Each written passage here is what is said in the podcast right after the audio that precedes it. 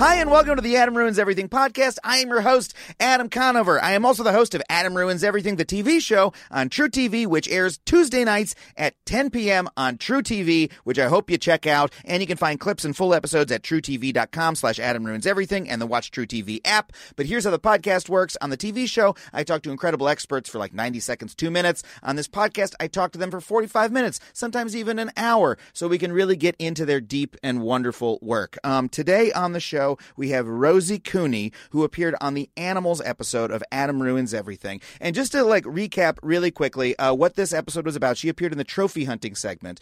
And in that uh, segment, we talk about how trophy hunting, you guys know trophy hunting, when like rich guys go over to countries and kill lions and stuff like that, we're always like, oh, that's terrible. We should ban it. In reality, that practice is actually used in some countries, not all, to conserve entire species of animals. It's a really counterintuitive argument. Honestly, it's one of the most challenging arguments we ever had on the show. Even we in our writers' room uh, had a lot of qualms about it. We were like, wait a second, this really seemed, this is really a tough one. Do you really need to kill animals to save animals? Should we really suggest that this is okay? But the more we looked into it, the more we found that this is a really compelling argument and incredibly expert, well studied, uh, compassionate people believe that this is honestly an approach that is worth considering and maintaining if you really want to save the lives on these of these animals. And Rosie Cooney is one of them. She's the chair of this Sustainable Use and Livelihood Specialist Group of the International Union for Conservation of Nature, which is a very long title, but I swear is uh, uh, very. the IUCN is an extremely well regarded group, so we're very lucky to have her.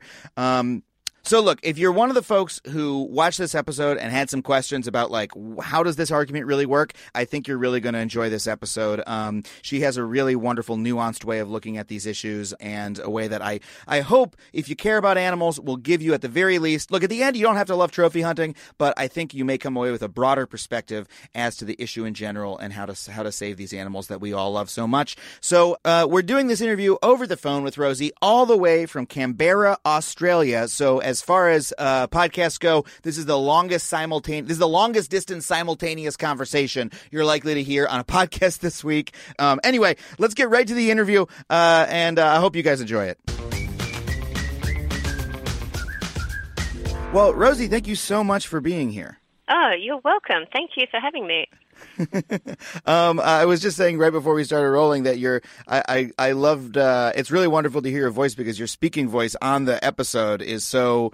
I don't know. Somehow th- this issue is so upsetting to so many people. The idea of you know animals dying out in, in far off places, and uh, just the way that you speak about it um, is I found so soothing in a way.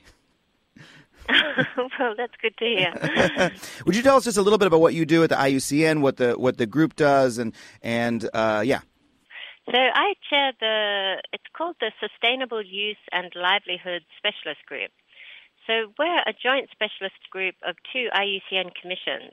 The Species Survival Commission, which sort of focuses on species conservation from primarily a biological perspective, and the Commission on Environmental, Economic and Social Policy, which really focuses on the social justice and human rights issues.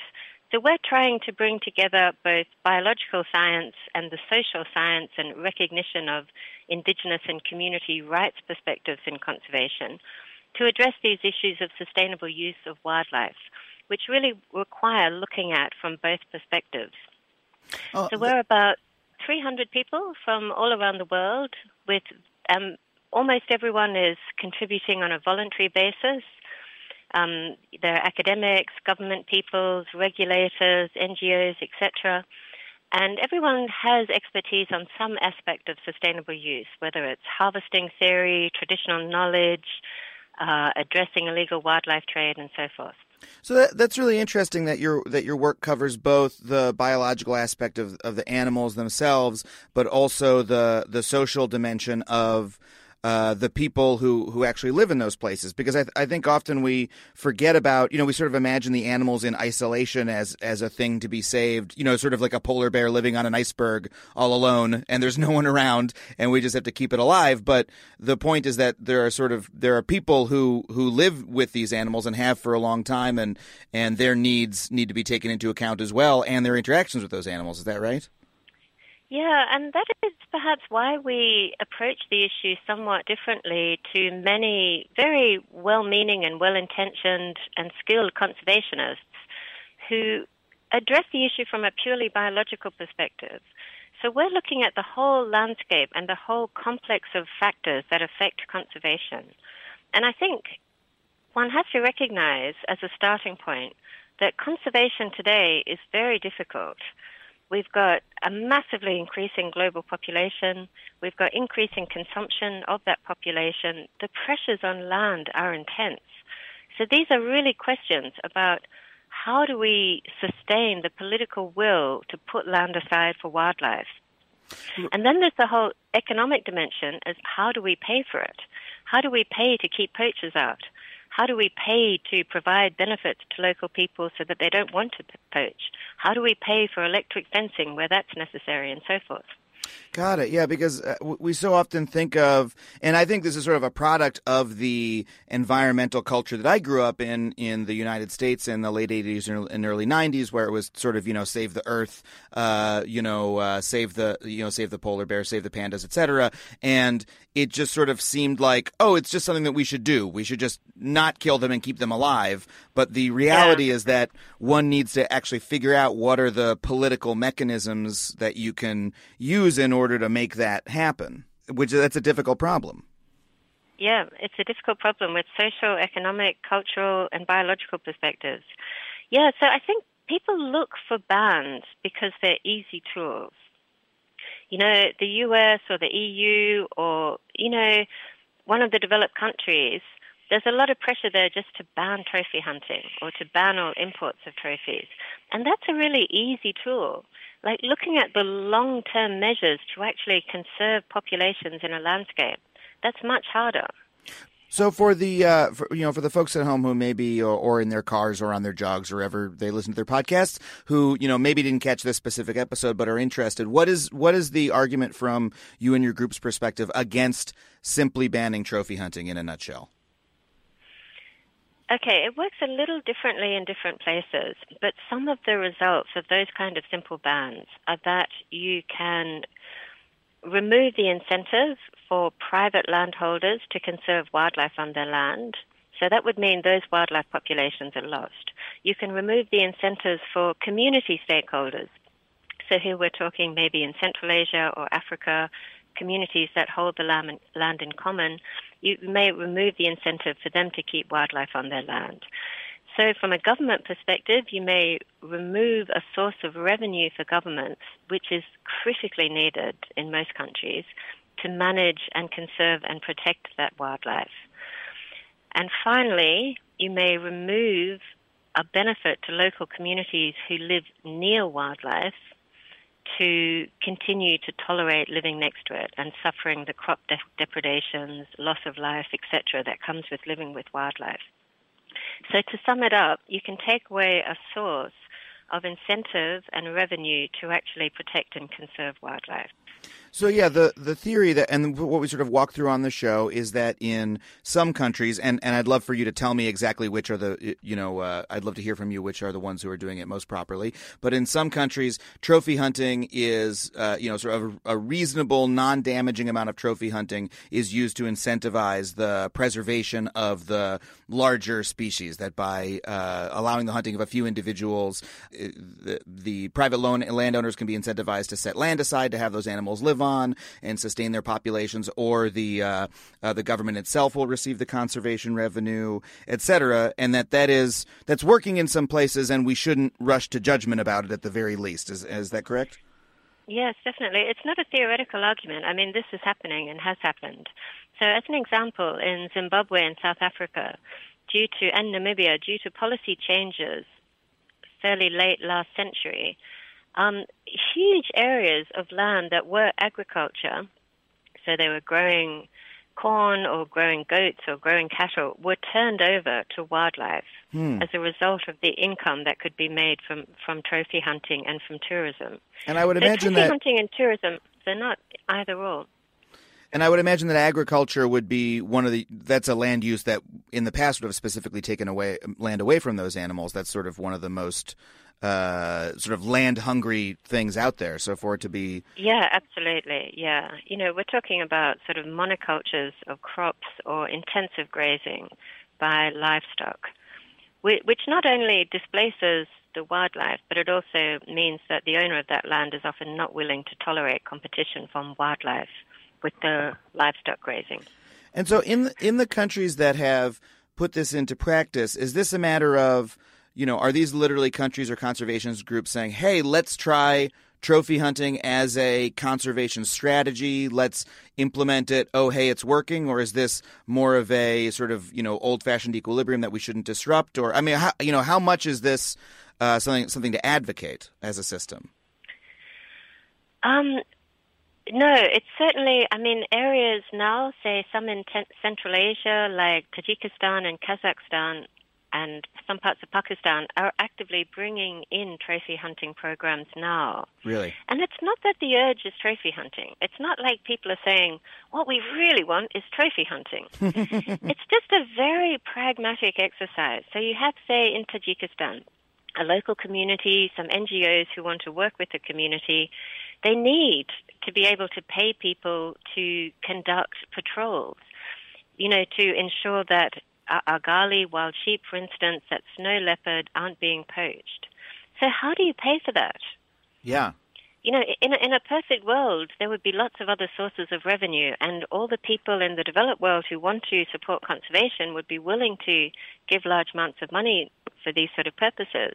But it's not that easy to do that, and that kind of money comes with very high transaction costs and often locks local communities or local NGOs into a kind of donor dependency. Mm. So this hmm. form of revenue for them, they can control it to a large extent when we're talking about community-based programs. Um, the transaction costs are relatively low. They're not sort of having to write enormous uh, reports and proposals every two years, and it's it's a you know it's a steady source of income that involves mortality of a very low number of animals. So what we've seen in, in some of the good Central Asian projects is really extraordinary recoveries of markhor, a wild goat, uh, gali. Um, there seems to be some snow leopard recovery associated with one project at the moment you know, very strong results as a result of this revenue coming in and supporting conservation. That's incredible, yeah. And we also have a number uh, about how, and I think this is the one we talk about in the show, about how a third of pr- white rhinos in South Africa live on private land and their population's gone up to 18,000. I, I won't ask you to confirm those numbers, but that's the those are the ones we have. Um, let, well, let, uh, let me ask you this. You know, when people are picturing trophy hunting, right, or the existing market for, for trophy hunting, what kind of you know, what kind of market are we talking about? Like, what, what, who are the people who are going out and, and paying this money, and how is that distinct from, you know, poaching or other forms of uh, killing these animals that that uh, that are more damaging? Okay, so in terms of who's doing the hunting, it, it depends where you are. So globally, a lot of hunters come from the USA, from Canada, from Germany, from Spain, increasingly from East Asia, from China in particular. Seems to be a growing source of hunters. And the big difference with poaching is that it is, in principle at least, with a lot of failures in some places, quite tightly regulated. So there needs to be a license, there's a quota for the various species, uh, there's a whole lot of fees that have to be paid that often go to different entities, some to the landholder, some to the government, some to perhaps local government, depending on where you are. So it's a, it's a legal regulated activity, but I don't want to give the impression that there isn't a lot of bad practice. Hmm. Because we certainly, you know, there are some really excellent examples of well managed trophy hunting. But equally, there are some really bad examples of very, very poorly managed trophy hunting. Right, I was going to ask you about those. Yeah, a lot of political pressure being exercised to increase quotas, a lot of people using it as a sort of way to make some quick money and then move on to another area. So that's from in terms of the hunting operators. And of course, the problem here is that it's very hard to get good information on the bad practice. So Hmm. we can pull together information on the good practice. We know there are bad practices out there because we hear about them, but none of it's documented. You know, we would like to be able to put out information also on exactly what is going wrong in places, but it's extremely difficult to do that. It is all sort of allegation and hearsay. Well, so let, let, let me ask you this because you know I, we had you know people tweeted us uh, about this uh, episode and and you know for uh, animal lovers especially in the West this is sort of a hot button issue. Um, you know I even saw uh, just so I don't call out one of my followers for tweeting at me. Uh, someone directed me to a Ricky Gervais tweet. You know he's very into um, animal conservation. Um, it's a big issue for him. Yeah. And he had tweeted something like, uh, you know, trophy hunting revenues don't go back to the communities. They're scooped up by corrupt officials. Don't believe it. It's a myth, right? And uh, and so whenever Well, anybody. I, I'd Pe- People love to tell me that something I said on the show is a myth, and so that's why they sent it to me. But you know, I, I, my immediate rejoinder to that would be like, well, you're probably he's probably talking. He probably read some article about a country where it didn't work well, and we're talking about countries where it does work well. Um, but I suppose one might say to that, look, if this is a practice that in some cases is badly managed and is resulting in the deaths of too many animals or is hurting local animal populations, why should we engage in it at all? Why shouldn't we find a, a conservation means that you know works all the time rather than one that is you know subject to the whims of corrupt officials? I, I mean, uh, I, I don't know if you have a response to that sort of uh, argument. well, I think that'd be lovely. Yes. I mean, that would be the ideal. And if anyone comes up with it, we'd love to hear about it. You know, it just comes back to the question conservation is difficult. There is no perfect silver bullet. Right. There aren't other solutions sort of waiting in the wings in a lot of these countries. But in response to Ricky Gervais's tweet, you know, I'd be very happy to introduce him to some of the community members who are benefiting from hmm. trophy hunting, who are, when they get a chance, some of the most vocal and articulate defenders of well managed trophy hunting, where it can, is controlled by and benefits communities. So we, we recently held a meeting on the margins of the CITES, the Convention on International Trade in Endangered Species, meeting that was recently held in Joburg, in Johannesburg, Well, we got together about 35 community members from 12 different countries to discuss these sorts of issues. And we were particularly talking about, you know, sustainable use. How do you feel about the restrictions on it, the sort of campaigning by a lot of um, sort of social media campaigners and uh, international restrictions on forms of use. And they were very clear that they thought it should be their decision in a lot of cases. As long as it was sustainable and well managed, they wanted to have a much stronger voice in decision making around these sorts of questions. Because communities are the ones that get completely left out of this debate.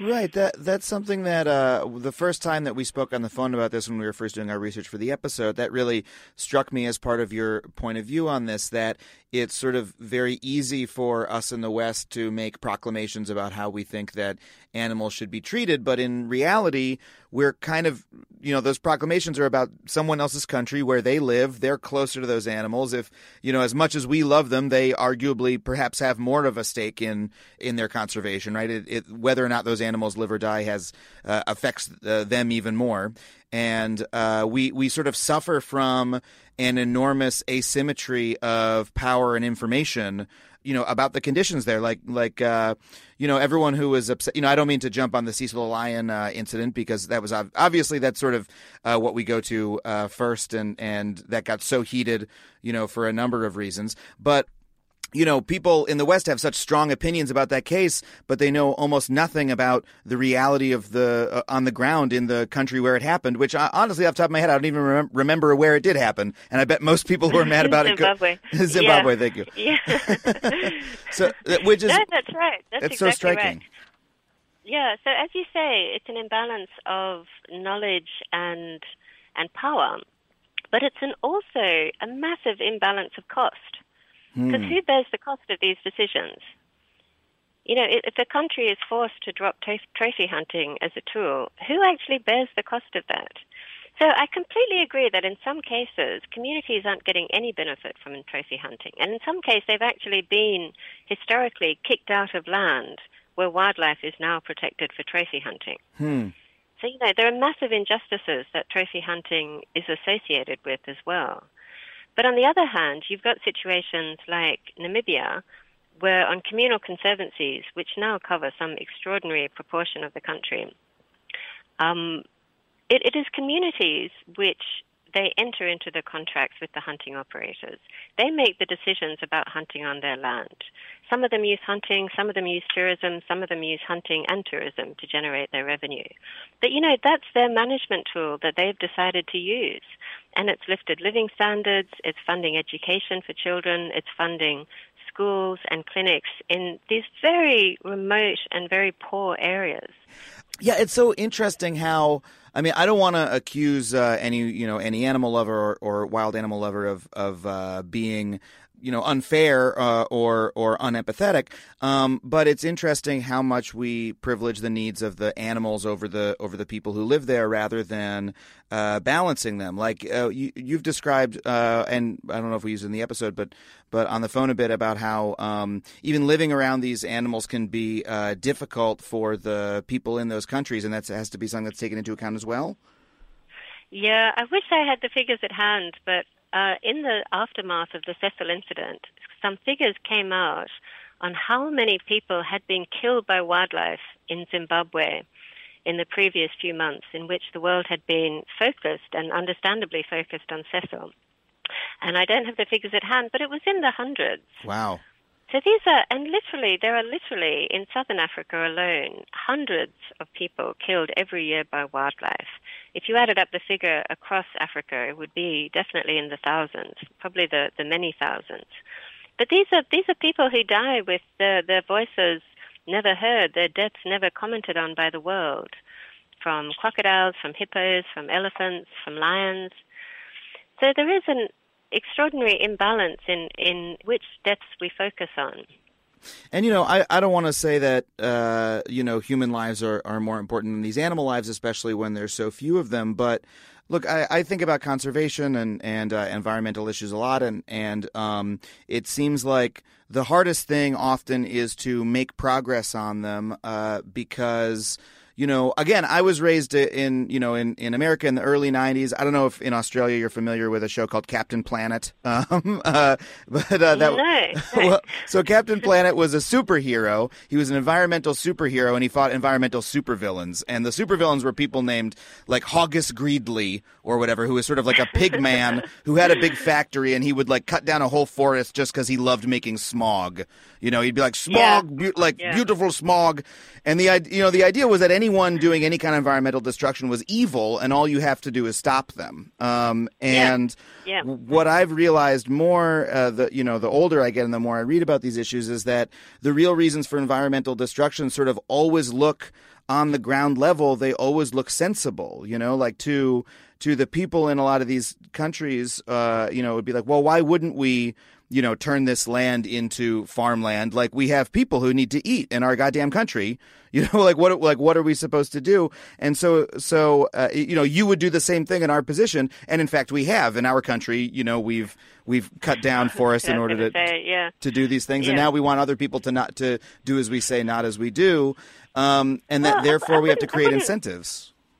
I wouldn't entirely overlook the role of that sort of ruthless corporate greed. I mean, I think that does happen too. Mm-hmm. I just think actually that you can't import a mindset which is fashioned by the env- environmental politics of the industrial setting, where we're talking about pollution and so forth. You can't import that into the biodiversity conservation setting huh. because the players are very different you don't have this kind of often quite clear opposition between sort of private income seeking large powerful corporates and the sort of defenseless environment and broader public interest. It's just not that simple. Got it. Because it, it's just the, the collection of, of incentives and needs of the community and the wildlife are, are so much more closely enmeshed in a way. Yeah, you've got this whole other set of players, the communities who live with wildlife and they may use it, they may use it sustainably, they may use it unsustainably, there may be the potential to use it sustainably, they may be very poor but relying on nature. Yeah, and you need to be exactly thinking about those long term issues of incentives for conservation against a backdrop in which basically we're moving towards a situation where all land is used and all land is used intensively, huh. except those little patches which can sustain the political will to maintain them as wild or semi wild. Because the backdrop is actually you've got a big movement towards de-gazettement of protected areas. Bits are getting chopped out of protected areas for mining or for agriculture or for ah. development or to put a big road across them. So we're talking about wildlife having to fight for its space even in protected areas, much less outside protected areas. And basically, protected areas are not going to conserve our wildlife. You know, you need healthy populations outside of protect, protected areas as well. Right. So you need to think, how do we meet meet the needs of the people living in those landscapes as well as the wildlife at the same time? If I can, so it's not. Go ahead. Yeah, so it's never going to be it's always a kind of second best solution. Okay, like the the first, the most, the purest and most sparklingly beautiful solution is that there's wild nature untouched by humans roaming free. okay, that's still possibly a reality in tiny bits of the globe. I suspect it's not a reality anywhere in Africa now, for example, really? and probably most of the rest of the world as well. Yes, Maybe Antarctica. I mean, there, there are, well, even Antarctica. the pressures down there are increasing too from tourism and so forth. Oh no! Not to mention climate change. Yeah. Um, yeah. So we need to be really pragmatic. We need to have workable second best solutions, which are still going to give wildlife some of what it needs and give people some of what they need. And and this is where the perfect can definitely be the enemy of the good. Right. So in, in reaching for perfection, we just can pull the rug right under, right out from under something which is actually more or less working. Wow. Yeah, I I mean I love the I love how, how pragmatic your approach is. And and let me see if I can distill down. You said some really incredible things about, you know, yeah, we're we're going to be facing a future where uh, the where all land is accounted for. It's it's being used by someone, right? Or someone has a claim on it, and is it's developed in one way or another.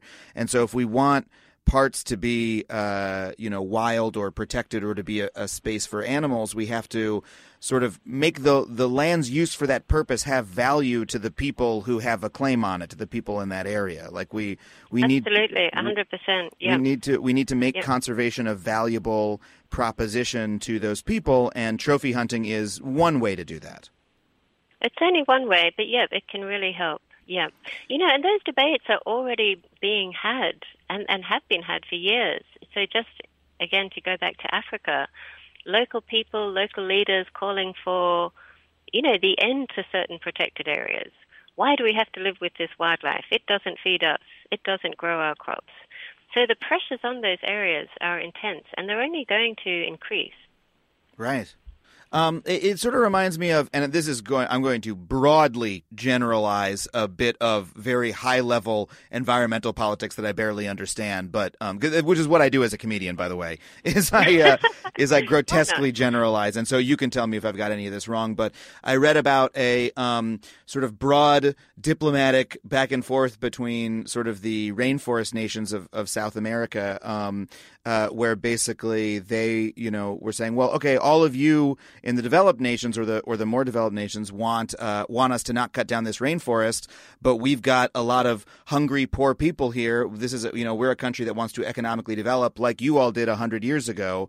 Um, this rainforest isn't producing anything currently, so you know if we're looking out for our own best interests, we're going to cut it down maybe if you want us to not cut it down, you should pay us if you want it to not be cut down so much.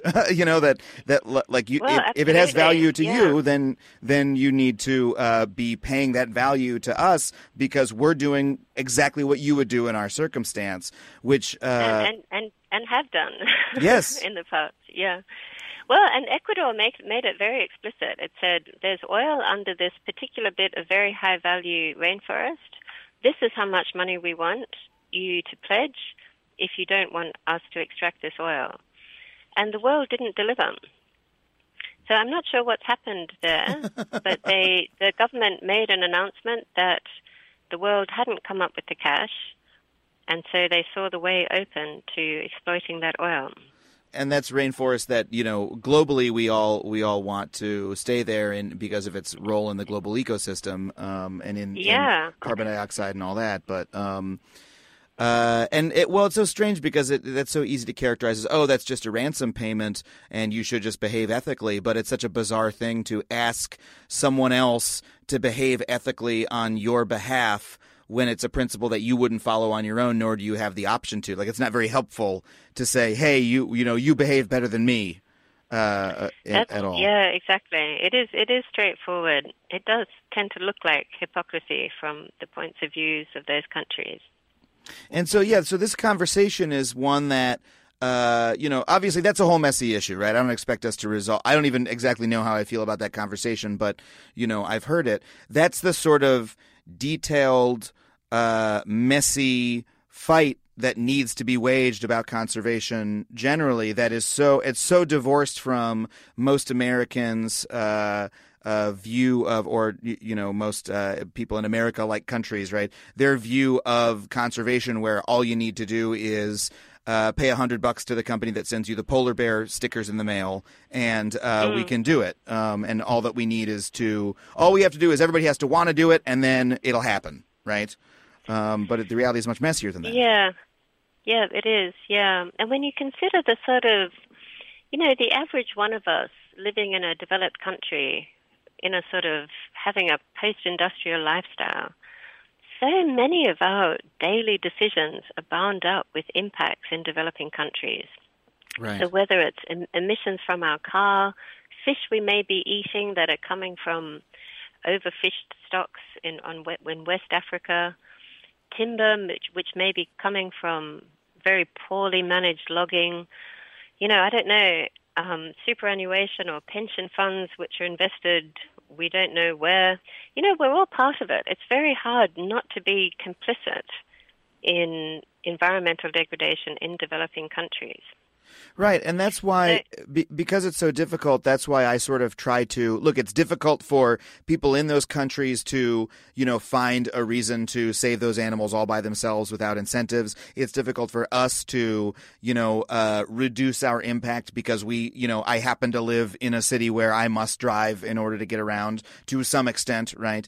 Uh, so it, that ethical finger wagging, it's sort of been my conclusion that that we need to overall get away from it, stop judging other folks, stop judging maybe even ourselves quite so much, and instead look for pragmatic solutions such as the ones that you offer in order to make some headway and to just have everybody, I don't know, own other people's problems as much as you own your own, I suppose.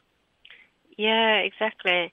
I mean, I think it's really hard for people because people look at these really distressing and horrendous kind of declines going on you know, we've lost 30% of elephants in the last few years, right. half of lion range in, in a certain number of years.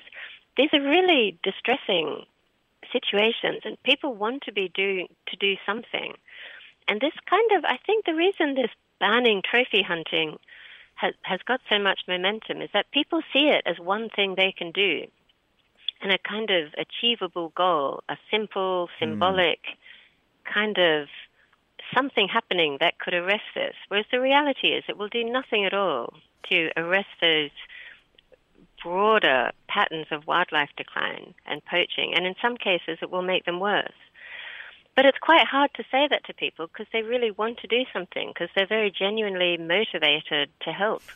Right, but it's so hard to. It's it's a much harder proposition to uh, solve the systemic economic problems in conservation in such and such a country in order to incentivize the local population to not uh, yada yada yada. That's a much harder. It's not very catchy, is it? yeah, it's a lot harder to put in your uh, fundraiser for your uh, you know for your group or or uh, et cetera. Yeah, yeah, or your social media campaign. Well, I'm here talking to Rosie Cooney. We will be back in just a moment, so stick around, please. Hi, everybody. I'm Justin McElroy. And I'm Dr. Sydnee McElroy. Every week, we release a medical history podcast called Sawbones. We go over the history of the dumbest, grossest, weirdest stuff humans have been doing to each other since the dawn of mankind. But it's a funny show. But it's also so disgusting and stomach turning, you won't believe it. But it's also like, funny. It's funny. It is the wildest, grossest, nastiest stuff you can imagine. It's a real hoot. It's called Sawbones, and we release it every week on iTunes, wherever podcasts are sold, and right here on MaximumFun.org. Welcome back to Adam Ruins Everything, the podcast. I am your host, Adam Conover, and I'm here talking to Rosie Cooney, who appeared on the Animals episode of Adam Ruins Everything. So let me let me ask you this because this is a this is sort of a question we we get is uh, uh, going back to the idea of okay, say I'm on board with say I'm skeptical, but I'm on board with the idea. All right, this kind of conservation has to be economically valuable for the people in that country. We need to you know if we're going to set land aside for animals, it has to give value to the community as well uh, by serving that purpose. Uh, why can't we just do that through non-hunting related tourism, for example? Yeah, well, you can. You definitely can in some places. And um, if you've got a country which has good tourist infrastructure, it's got political stability, it hasn't got any kind of noxious diseases tourists want to avoid, you've got the hotels, you've got kind of good hygiene standards, food supply, you've got the right kind of level of capital investment and training for local people to build the lodges then it really can work, and it can work really, really well. And and the experience in Namibia, say, is that when conservancies have got to the stage where they can do tourism, the revenues from tourism are higher. Hmm. But not not all of them can do it. And especially when they're starting out, trophy hunting fulfills a really critical role of being able to generate revenue from with less infrastructure and with lower wildlife populations. Because trophy hunters will go places that tourists won't. Yeah, like the tourist market is, is first, it's very fickle, it's extremely changeable. So Kenya, for instance, had a massive hit to its tourism after Ebola in West Africa, Ah. even though that's, you know, the other side of the continent. People were just like, oh, Africa, too scary, and cancelled their holidays to Kenya. right. So there's nothing wrong whatsoever with tourism, and it has brought massive benefits to conservation, but it's just very restricted where you can do it. You need a whole lot of preconditions in place for where you can do it. And even looking in Africa, so South Africa and Kenya are the two countries which get the massive lion's share, if I can say that, of tourism in Africa. You know, there's not many people who are going to go to, say, Burkina Faso for their next holiday. yeah. So, so these are like Burkina Faso uses trophy hunting, for instance, to raise revenue. And to say that that could be replaced by tourism is just completely unrealistic. You know, maybe in 20 years, um, it will be more likely in some places. Maybe at a global scale, trophy hunting will be something that can be superseded by by other other approaches. Right. But at the moment, yeah, it's just not realistic and not feasible. And in many places, that trophy hunting is currently working. Are there any other? Um, I'm just curious beyond trophy hunting and, and sort of environmental tourism generally. Are there any other models that have been successful in terms of you know uh, the this sort of idea of incentivizing uh, locals in order to do these protections themselves? Or Yeah, no, I mean, there are quite a few other models. None of them are without the challenges. But so one model, for instance, is under the REDD Plus scheme.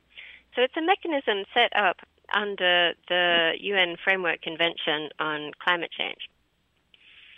And it's called REDD Plus. It's uh, a scheme aimed at reducing emissions from deforestation and forest degradation in developing countries, but REDD Plus as an acronym. And basically, the idea that you mobilize payments from developed country governments, which go back to developed countries, developing countries, in order to incentivize them to maintain forests and wildlife habitat. And so, in some cases, like in Kenya, there's actually been schemes worked out where communities are benefiting through this process. It's quite a laborious, top heavy governmental process. Um, so, it's not something that communities can necessarily easily access or control themselves, but it certainly is working in some areas. Um, there are other schemes, like, for instance, there's a great scheme in Zambia called COMACO, Community Markets for Conservation, where they're essentially, if communities agree not to poach wildlife for food in the nearby area, they get better price for their agricultural products. And then those agricultural products are made into things like breakfast cereals, which are marketed with the kind of It's Wild logo and sort of telling the story of how poachers have become protected, protectors in this local area. So it's really returning benefits to local people, and in return, they agreed that they will protect that wildlife. So there are quite a few ways to do this. Um, they tend they tend to have very high transaction costs. You know, developing they, they really have to be worked out in a context specific local way. Sure. But even sort of percentages of national park gate fees in a lot of countries, a certain amount of benefit from the entry fees that people pay to national parks go back to local communities to encourage them to support conservation and to tolerate the wildlife that might come out of the park and damage their crops, for example. So there are, there are lots of ways to do it. They're not all available in each area, but there are many ways to do this. And uh, do you find this this sort of general approach? Is it? I mean, because it, it sounds like right. If you uh, if you want to conserve these animals and their habitats, uh, it, you have to use an approach like this. Um, they're all very messy, and none of them are perfect. Uh, but are they? Making headway? do you have a reason for, for optimism as as far as this this sort of model of program goes, or Tell you what, you really shouldn't ask me about optimism.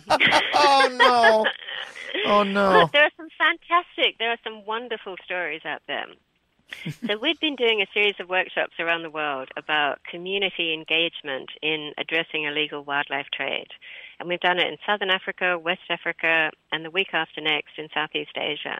And at all of these, there's been some really fantastic examples of projects which have really involved and incentivized the local community through various ways, whether it's tourism or basket weaving or sustainable use of trees or sustainable hunting, and you know, that are really getting results and are really inspiring. But if we step back and look at the planetary level, it's a it's a very alarming picture. So WWF came out with figures a few years ago, and they've recently been updated in an even more negative direction. That hmm. since the year I was born, which is 1970, the world has lost half of its wildlife. overall, So like all wildlife. All wildlife. So we're not talking about losing half of the species. We're talking about sort of numbers of animals, and we're roughly talking about terrestrial vertebrates here, things Like with a backbone on land. Half of them have, have gone. Like biomass mammals, wise? reptiles. Yes. Really? That's incredible. Yeah. I know. This is the world we're living in. Over sort of four and a bit decades, half of the world's wildlife has just gone. So it's quite hard to be optimistic. yeah, it's so it's so stunning. I I, I read um uh last year and, and, and honestly it's it's influenced so much of my thinking I might have mentioned on the podcast before the the book The Sixth Extinction by uh, Elizabeth Kolbert which which first put into my Right. my mind that this uh, and I'm sure it's not not news to you but it but it was it was news to me and and it sort of needed to be dramatized for me the fact that we're that we're undergoing a mass extinction and that and that mass Yeah. mass amounts of wildlife, not just species, but I mean, as as you just confirmed for me, the the simple biomass, meaning the the amount of biomass is like weight, right? Like the amount of physical yeah, animal. biomass is about weight, but yeah, so so it would have been calculated in terms of numbers. In terms so of numbers. numbers of animals' lives. But yeah. that's but that's what we're talking about as we're as we're talking about like the we're not saying oh a couple species are going extinct or endangered species. It's the total number Yeah. of of animals and species on the planet is plummeting over the course of decades and uh, on a you know So I think we're at this stage where the, the massive decreases in populations have not yet translated so heavily into lost species. I see. But you know, a lot a lot of those species are now kind of small remnant populations, or they're captive populations, or they're you know only in one protected area. So they're kind of hanging on, but we probably will lose a lot of them unless things change in the next couple of decades. Yeah, I, I wonder. But okay, if you want a good news story, though, I would love one. in the developed, yeah, in the developed world, like in the USA, Canada, most of Europe, wildlife is coming back. Really? Yeah. So, okay, I mean, so the US, for instance, you've had an amazing trajectory over the last hundred years or so from most large wild mammals being decimated Right. from unregulated commercial hunting to having really healthy and abundant populations of most of those. In Europe, you've got lynx coming back, the bears are coming back, wolves are coming back, some of the smaller carnivores are coming back, and it's largely due. Well, I think it's largely due to to increased urbanization and Mm. decreased intensity of activity in rural ar- rural areas. And my only caution about that is that a lot of the source of the food and products which now feed the developed world are coming from the developing world. so the impacts are more or less just being pushed offshore. Right. That's always the question. Are we are we actually doing a better job, or have we just pushed the the bad shit further away? Um, yeah, and I think definitely the latter in most cases. But I, I wonder if, you know, we have this idea that, um, and uh, this is something I've been trying to get at in our in our work that has touched on uh, environmental issues, and, and we have a, an, an episode on climate change coming out uh, later in the year, uh, that uh, we sort of have this idea that there's still a uh, untrammeled nature out there, that there's a uh, that there's a Mm, wild. Yeah. There's a wild world that we need to save and that we just need Yeah. to sort of let it alone but the reality is that Yeah. it doesn't exist anymore and it's it's quickly what's left is quickly disappearing through just normal human activity not bad guys or evil people or you know crazy Yeah. things happening just humans living their lives is having this massive impact and we sort of so we don't have time maybe for for pie in the sky or for you know moralistic uh, solutions we need we need to take whatever measures we can right at this present moment to save as many animals as possible even if we don't like those solutions that much perhaps I would 100% agree with that picture, actually. Yeah. No, I mean, I see this in a lot of the writings against trophy hunting. You know, the animals should be wild and untouched. And I just think, where? yeah You know, where where is that going to happen? What where are these areas that they can just roam free and wild? well you know I, i've seen uh, you know i saw the jungle book right i saw the lion king aren't they there Yeah, exactly. Yeah, you've watched Madagascar. yeah I mean, I think I think that is actually part of it. I have young children, and it's quite extraordinary to see the. It's not just animals having voices and personalities. It's really kind of animals being people. Hmm. You know, in all the kids' TV and films, they're in cities. They're sort of. It's really hard for people to grow up without relating to animals as they would relate to another person. right well let Which me is kind of wonderful in terms of empathy, but in terms of practical conservation, it can it can really get in the way. Right. So let, let me close with this with this question, and and it, it's kind of a big one. But you know, there there are so many people who, and we wrestle with this in the episode, right? Our character Veronica, who's who I'm talking to, is you know a a sort of classic animal lover and the type of person who, like so many of us, and I feel this way, you know, very often myself, is just so you know feels so attached attached is the wrong word feels so um uh, in communion with those animals that you know she can't you know bear the thought of one of one dying uh, or or being killed. And that uh, empathy on the one hand seems so powerful that it that it drives people you know to think about something other than themselves, right? And think about the welfare of another species, which is mm. a which is a beautiful thing. But on the Yeah. other hand, I'm I have the concern that it gets in the way at times. Do you have a do you have a feeling about that? Yeah, yeah. Well, it's hard. I mean, I have the same thing myself. I can't kill the ants in the cat's bowl, you know. Yeah. Yeah, I think people just grow up actually with very little contact with wild animals. Hmm. So they don't recognize that this isn't like a puppy dog in their backyard, which they can can cuddle and, and hug and kiss. Right. You know, yeah, I don't know. I actually wrestle with this all the time myself, so I don't have a good answer. but I think people people should keep the empathy. The empathy is good. We need more empathy with wild animals. But they also need to kind of well, I guess first have empathy for the people also. In many cases, really poor people who are living with them Yeah. and just maybe broaden the view out and think, how do I set that empathy and this desire to help individual animals within an approach that incorporates all these other complicated factors and will actually give those animals a long term future? Right. Thank you. So that's a wonderful way to end, and and I think it's. I mean, it's such a difficult thing to do, but it's it sort of falls into the topic we always do on the show, which is, hey, if you really want to help, it's it's harder than you think, but here's here's what you need in order to do it. Um, Well, I think that's the problem, though, is that I haven't been able to give any practical guidance on what to do because I actually think it's really hard. What do you do?